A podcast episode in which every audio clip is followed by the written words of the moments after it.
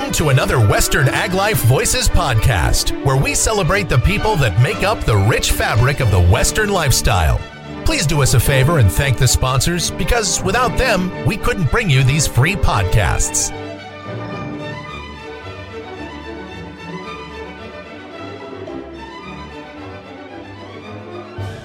All right. Welcome to the Western Ag Life Media Podcast. My name is Dean Fish. I'm your co-host along with Paul Ramirez and Matt Arendt, and we're here with Doctor Chris Thomsen, who is a technical services veterinarian with Bimeda. Doctor Thomsen was raised in central South Dakota and attended South Dakota State University and Kansas University for his undergraduate training, then graduated from Kansas State University um, College of Veterinary Medicine. Um, welcome, uh, Doctor Thomsen. It's great to be here. Thanks for having me. Tell us a little bit about growing up. How was growing up in central South Dakota? Did you grow up in an ag background with livestock? Well, I didn't grow up with livestock. My my family was in the horticulture business, had a landscaping and garden center business and and a flower shop. That was started by my grandfather back in the early fifties, and and that was kind of the family business. And, you know, throughout high school, I worked for them, and I also did some work on, on some other farms and ranches and a feed yard up there in, in central South Dakota, and just always had a passion for the the livestock side of things. Did, were you a member of four H or F F A growing up? Did you get to participate in any livestock activities through high school? I was in four H. I was in definitely in four H. Our my high school, the F F A program kind of got shut down, uh, I think, when I was in junior high or something. So that wasn't an option at the time, unfortunately. But was involved with, with some four H stuff. And very good. So after high school, you go to South Dakota State University. Is that right?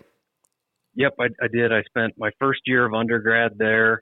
Um, and, you know, I, I knew I wanted to be a veterinarian. South Dakota does not have a veterinary school.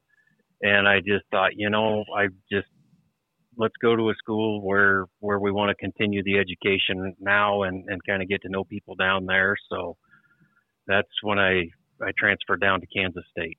Right. So you were a pre-vet major. Was that, is that the major? Yep. All right. Yeah. Animal science slash pre-vet. So.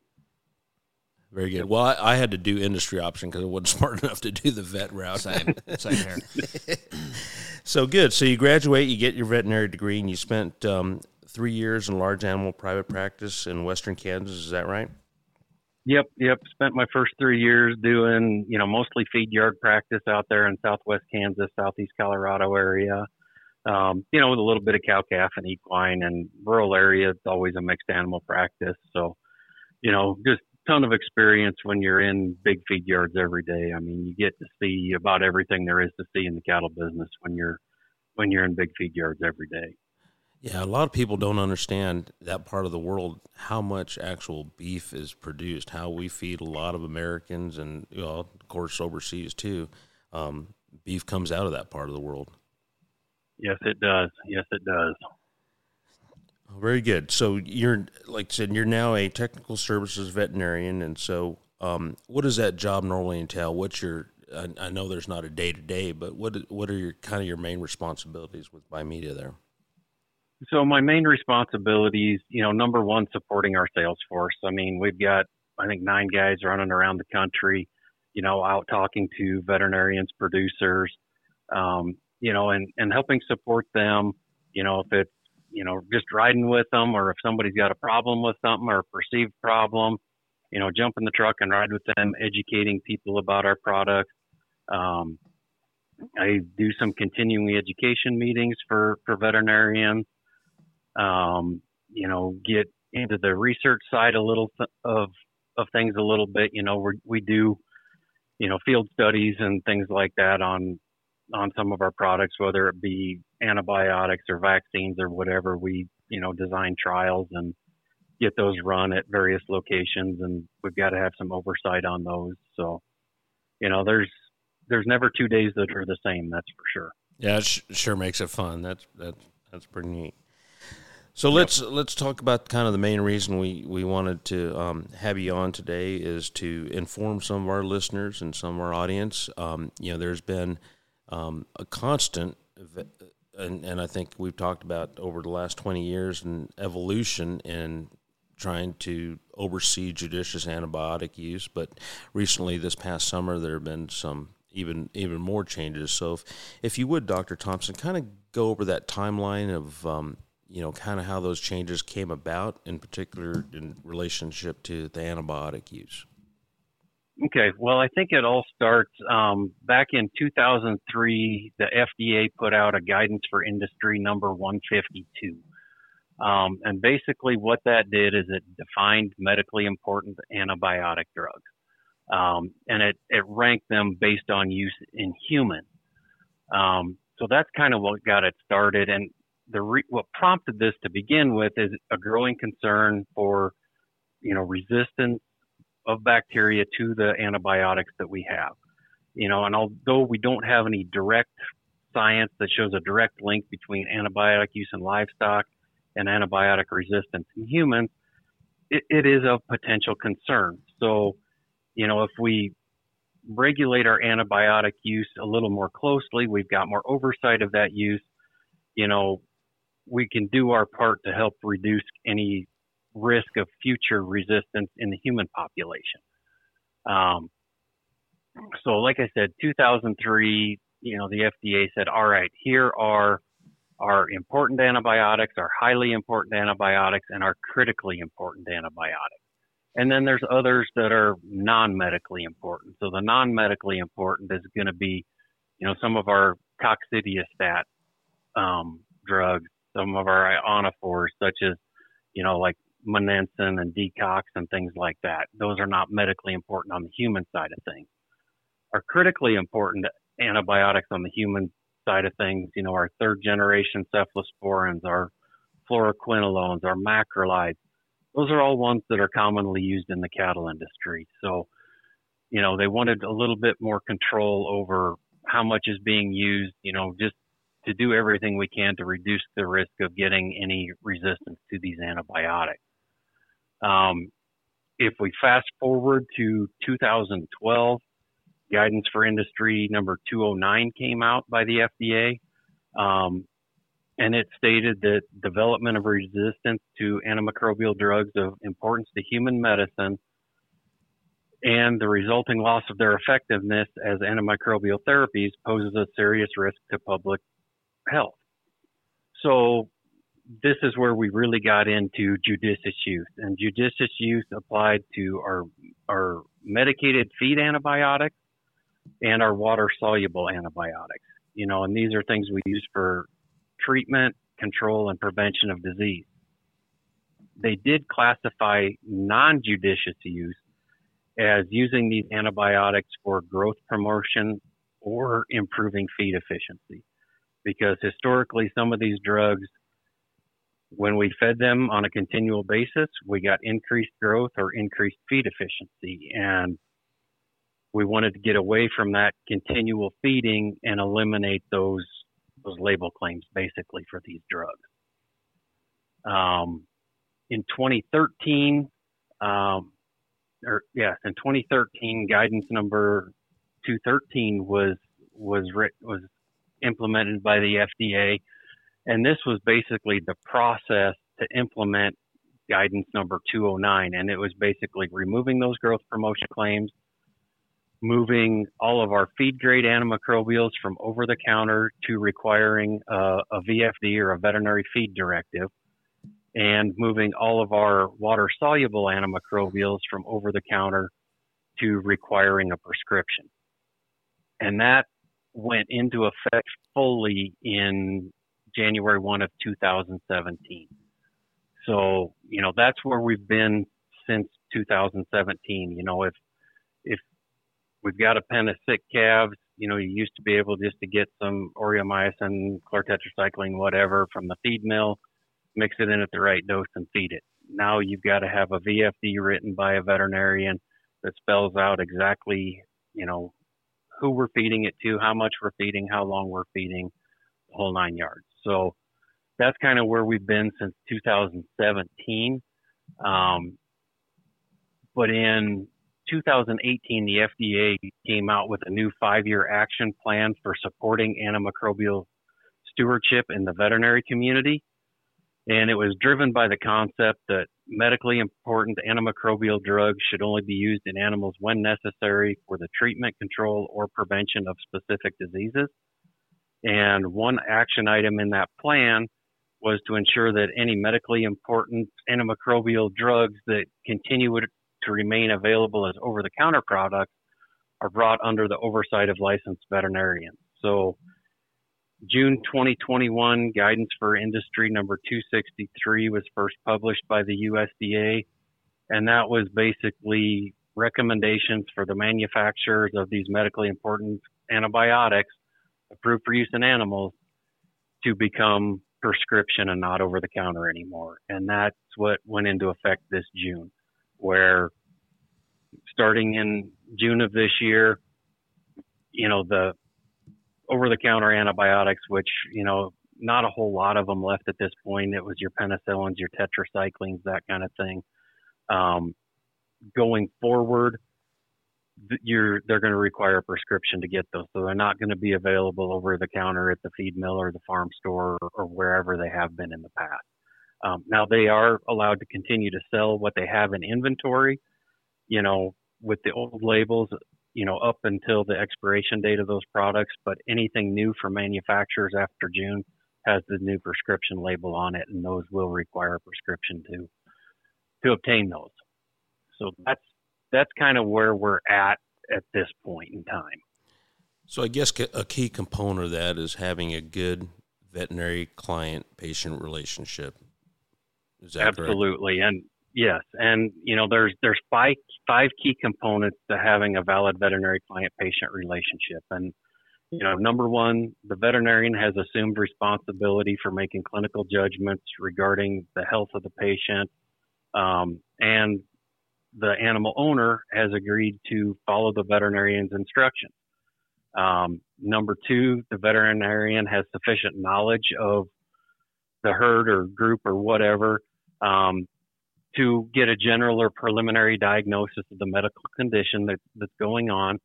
Um, so basically the veterinarian has to, you know, be on the ranch, you know, certain number of times a year, be familiar with the management, um, you know, how these animals are managed, what the typical, you know, whether it's vaccines are used or whatever, but, you know, just typical management practices. The veterinarian needs to be on the same page as the producer.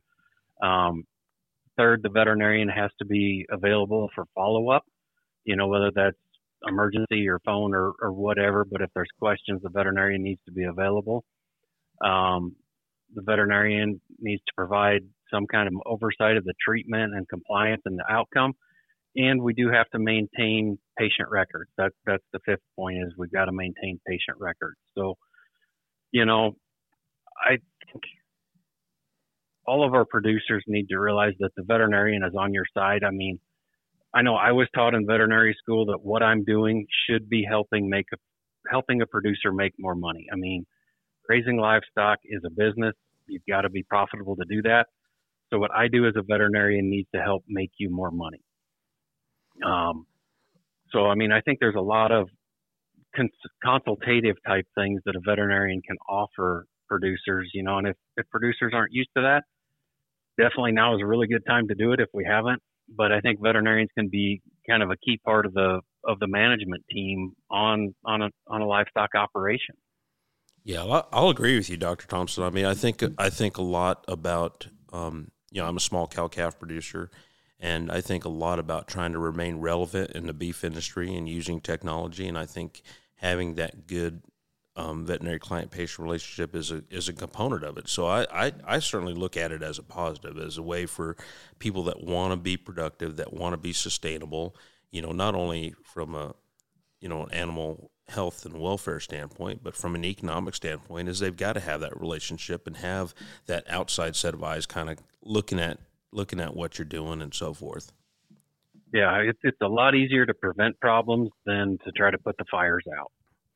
Right. So if we can if we can prevent the issues, whether that be a, a vaccination protocol or a treatment protocol, or, you know, some husbandry things that maybe we can do differently, or even going as far as nutrition. I mean, I'm not a trained nutritionist, but I know that nutrition is the number one key to health. Um, so I, you know, when I get called in to look at a problem, I'm going to look at it, look at the nutrition. If something seems wrong to me, I'm going to say, hey, we need to get a, a nutritionist on board to look at this too, and, and make sure we don't have a nutrition issue going on, you know, that could be related to an animal health concern that we're having. Right. You know, and, and we think about from, you know, and again, I'm, I'm speaking more from a beef standpoint, because that's where I have more of my knowledge and where most probably our listeners are, are coming from. But, you know, we think about like beef quality assurance programs, and, you know, they talk about, you know, the right way is the only way. And, you know, I think this is a key, key part of that, and a key part of kind of advancing our business. And I think we have a lot more eyes looking at us, you know, from the outside. Um, our consumers yep. want to know where that com- where that where that animal comes from, how that animal is raised, how that animal is treated. And I think this all kind of really plays into a part of that. And I think it's something that we can look at as, as a positive and a way to, to enhance our businesses and our operations. I, I agree with you one hundred percent. I mean, B Q A has done a ton of good for our industry. I'm I'm actually a B Q A trainer, um, you know, so I, you know, there's a group of feed yards up here that I make sure we keep them trained up, and you know, have to go update that every year or two with those guys. And you know, it's something I enjoy doing, and it, and it's good for the industry. I mean, as you guys know, we get a lot of new people coming into the industry, and we've got to get everybody on the same page as far as doing things the right way and producing a really good product for our consumers. You know, and, and I think it, I think it's pretty simple. You know, or I'm not going to say pretty simple, but you know, it, it's. It's it's easier to have a small cow-calf producer or feedlot or, or something to have that veterinary client-patient relationship. But what would you recommend to some of our kind of our smaller producers or kind of our backyard producers, or you know, maybe a horse owner or something like that? How how do they develop that relationship, and how do they how do they get that started or kick that off? Well, I, I think the first thing is is talk to people in your area, find out, you know, who the veterinarians are in your area that that, you know, work on the livestock, the horses, that kind of stuff, and make a phone call to them.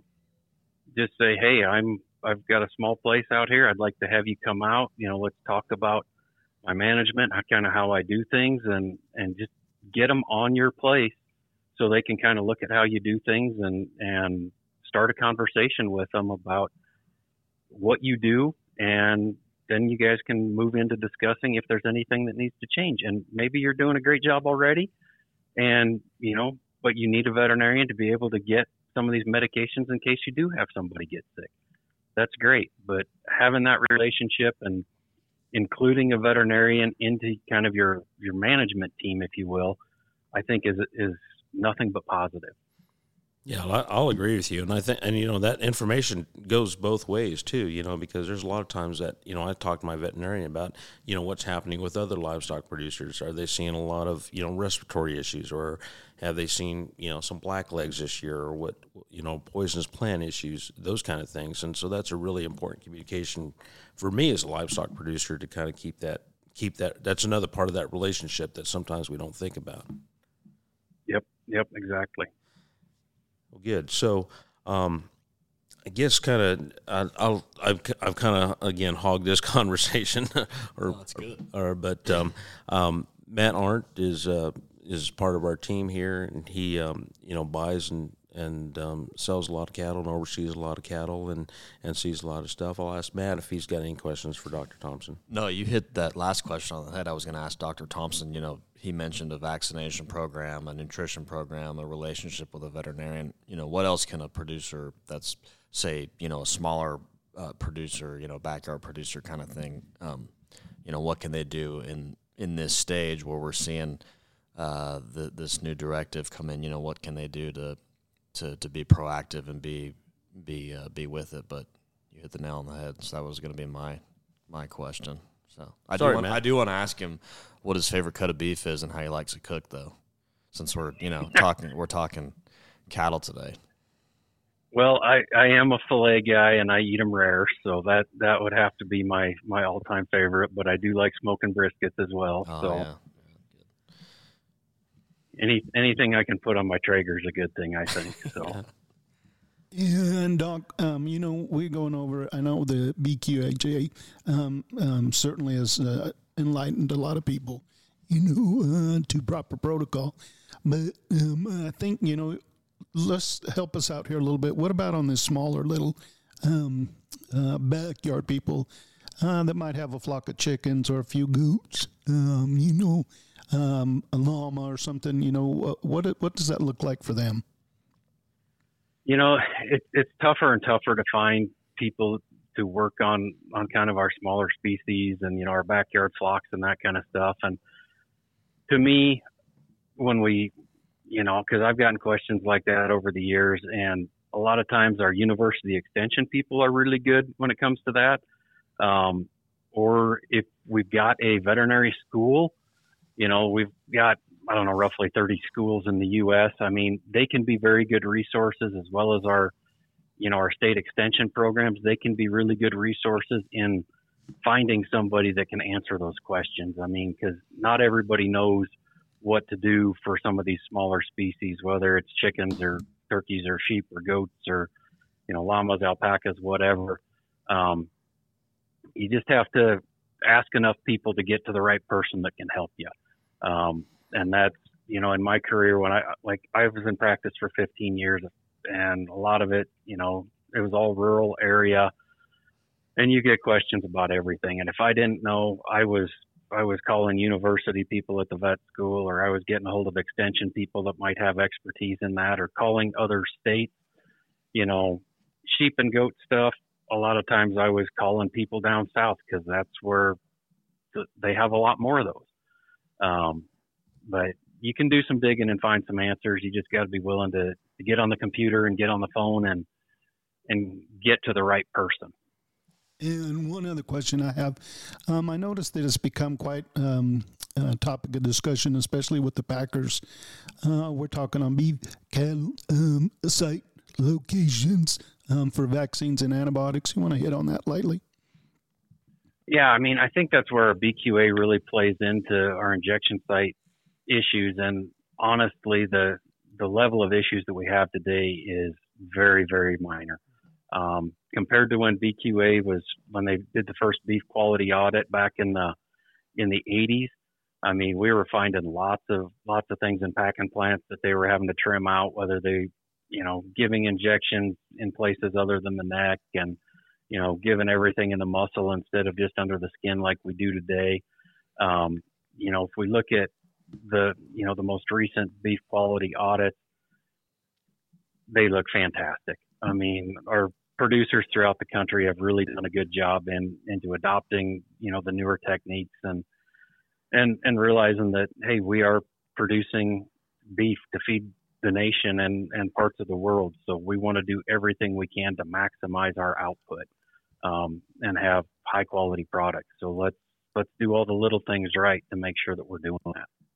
And I have one more last question, but Doc, um, tell me, um, let's go, what do you think is going to be really different um, as far as, uh, you know, um, from a veterinary standpoint, uh, twenty years from now? Wow, that's, that's hard to say.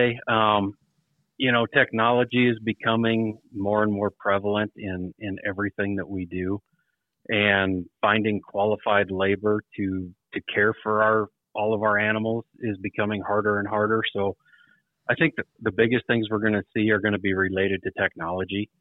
Um, I know there's a lot of technology. Some of it's here now, some of it's coming, that, you know, whether it's an ear tag or a collar that, that a cow wears that pumps information, and, you know, it runs on an algorithm and it kicks information to your computer and says, hey, you need to go check on these animals.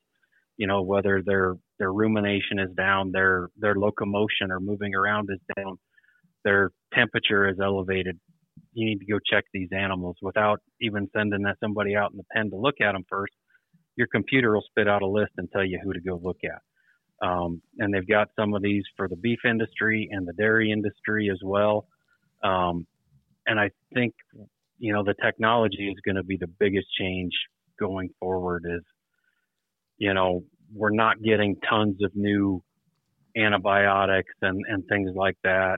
You know, vaccines, yeah, we're getting newer and better all the time, but, you know, and we'll continue to see new diseases, I'm sure, you know, the swine industry, I think, fights that worse than the cattle industry does as far as seeing new diseases, especially viruses, constantly changing. Um, but overall, I think technology, I think our our ability to get more rapid diagnostics when we do have a problem is going to get better. Um, you know, with the invention of P C R technology, we're already able to find out what bugs are there pretty quick. And I think, you know, that's only going to accelerate as we go forward, which is going to be a huge benefit to us. Yeah, well, I agree with you. I think that, you know, there's probably, and this, this is probably not the accurate word to describe it, but there's probably opportunities for like telemedicine, right? You know, where you can do some remote stuff as, you know, as our phones have improved and communications has improved, you can probably do some remote stuff and, and um, you know, help producers out in that way as well. Absolutely. And I mean, there's a lot of that that goes on now. I mean, if, you know, if we have an animal that passes away and it, people can be trained to do a necropsy in the field and take pictures of everything and, and send it off to the to the veterinarian so they can look at it. You know, if it's a feed yard that they consult with that's several hours away, but yet they can see what's happening there on a daily basis just from, from getting all the pictures. Um, yeah, so that's that's great technology, and we're seeing more and more of that used all the time. I guess I guess one other follow-up question in, in relation to Paul's question, talking about the future of veterinary medicine. What do, what do you kind of see as far as um, veterinary medicine training? How you know how you know I, are we recruiting enough young people into that field? Do we have enough opportunities for them? You know, and, and are we as producers using them correctly to make sure that they can sustain their livelihood as food animal veterinarians?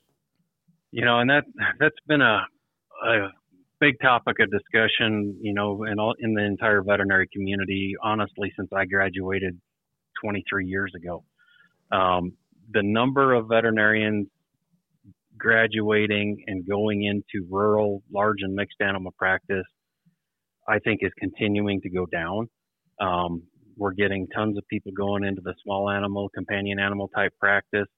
Um, but the equine and the food animal, you know, I we're struggling to, to get enough of them. I mean, the majority of my travel is the central U S, you know, from Texas to North Dakota, over into the Rocky Mountain states, Montana and Wyoming a little bit. And, you know, if I knew of thirty young veterinarians that were looking for a job to do cattle work, I could find them a job. I mean, it would be no problem. Um, so I, I think we, we need to put a lot of pressure on our veterinary schools to really look at, you know, the type of students they're recruiting and making sure we're getting some students that want to be involved in animal agriculture and live in rural communities. I mean, it's, it's, we've, but we've got to be able to sustain them in rural areas as well. I mean, the, the cost of veterinary education keeps going up. I think the average debt load last I saw was, I don't know, one hundred seventy, one hundred eighty thousand or something like that. So, I mean, you come out of vet school and you've got a lot of payments to make right there, and that doesn't give you a, a place to live or a truck to drive or, or anything. So, you know, we've got to keep producers utilizing the veterinarians in order to sustain them in rural areas. I mean, that that's definitely part of it. And I think, you know, part of this, you know, having all these antibiotics being prescription, if it gets more of our producers utilizing a veterinarian and, and really understanding what all a veterinarian can bring to an operation from as far as a, a consultant type approach and, and, you know, helping with some management stuff, they can, you know, in the end, make the producer more money and make the veterinarian more money. Is we really need to focus on that area. Well, and and it's the right thing to do for the health and welfare of that animal too. So yeah, that all that yep. all ties together for sure. So so I guess kind of wrapping up, um, tell us a little bit about um, Bimeda and how they can find out more about um, the products that your company offers. So Bimeda has been around for a long time. It was started in Ireland by two brothers who were veterinarians. Um, has been in the United States for over forty years and, you know, for a long time was just primarily a manufacturing company, um, a lot of private label type products, um, antibiotics, dewormers, um, tons of different products. We've got you know, stuff for cattle, stuff for swine, stuff for horses. You know, more recently, we've moved into having more branded type products that we're producing on our own. Um, you know, Macrosin is a probably our our second newest antibiotic now. It's been on the market since twenty nineteen. We just brought back another antibiotic, um, spectinomycin, that had been pulled off the market by the uh, by the Pioneer manufacturer back in about two thousand five. Um, so we picked up that license, and we just recently brought that one back to market. Um, the other thing that happened with Bimeda is in late two thousand nineteen, we bought a, a vaccine company down in Texas. Um, so, and to me as a veterinarian, that's what excites me is I like to try to prevent disease, of course, way more than I like to treat it. And we can do that through vaccines. So I'm, I'm really excited about the growth in our, in our vaccine company and some of the new things we've brought to the market there. Um, so I, you know, as a company, we, we've definitely got a big focus on vaccines going forward, in, in addition to all of our traditional, um, injectable and, and pour-on products that, that we have available. Well, you, you cover the whole spectrum there, Doctor Thomsen. That's that's pretty cool. Yeah, it is. Very good. Well, any any final words of wisdom for our listeners? Anything that you know um, just we haven't covered? Biggest thing is, is if you don't have a relationship with your veterinarian, you know, find out who your friends and neighbors are using. Give them a call. Have them out to your place, and just establish that relationship now, rather than at, you know, two in the morning when you have an emergency going on. Um, it's, it's really important to have that relationship established so that, hey, they kind, you know, that kind of knows what you're doing. And when you do have an issue and call, they can say, oh yeah, I was there. I remembered this is what you're doing, and it'll make life a whole lot easier. Yep, for sure. Well, we thank you, Doctor Chris Thomsen from Bimeda, talking about, um, you know, kind of the relationship that we need to have with our veterinarian and some of the new changes in um, antibiotic use. We appreciate you. On behalf of Paul and Matt, this is Dean signing off for Western Ag Life Media.